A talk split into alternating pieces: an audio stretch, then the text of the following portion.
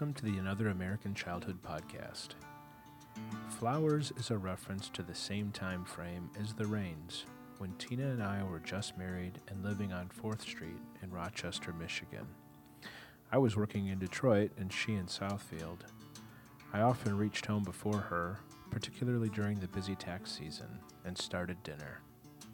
It describes a moment of anticipation, of patience, a routine boredom that is not unpleasant, just empty, an interstitial space, a crease in time. Here is flowers.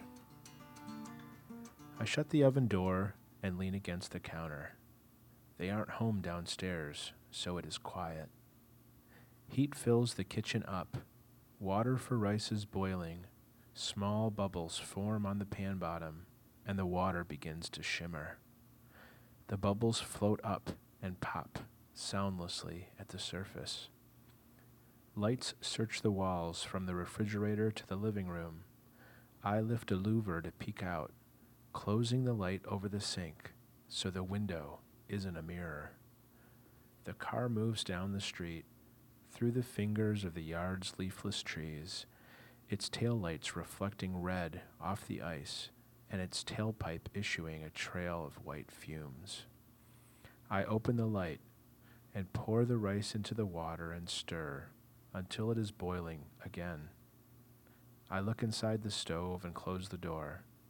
I stand and look at the table two plates with forks and knives, and glasses, salads, butter.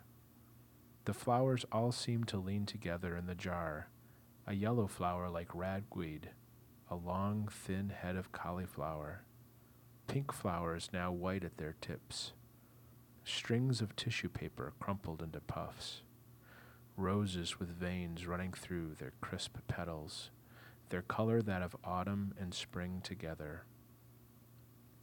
I am with the roses until I hear footsteps on the front porch.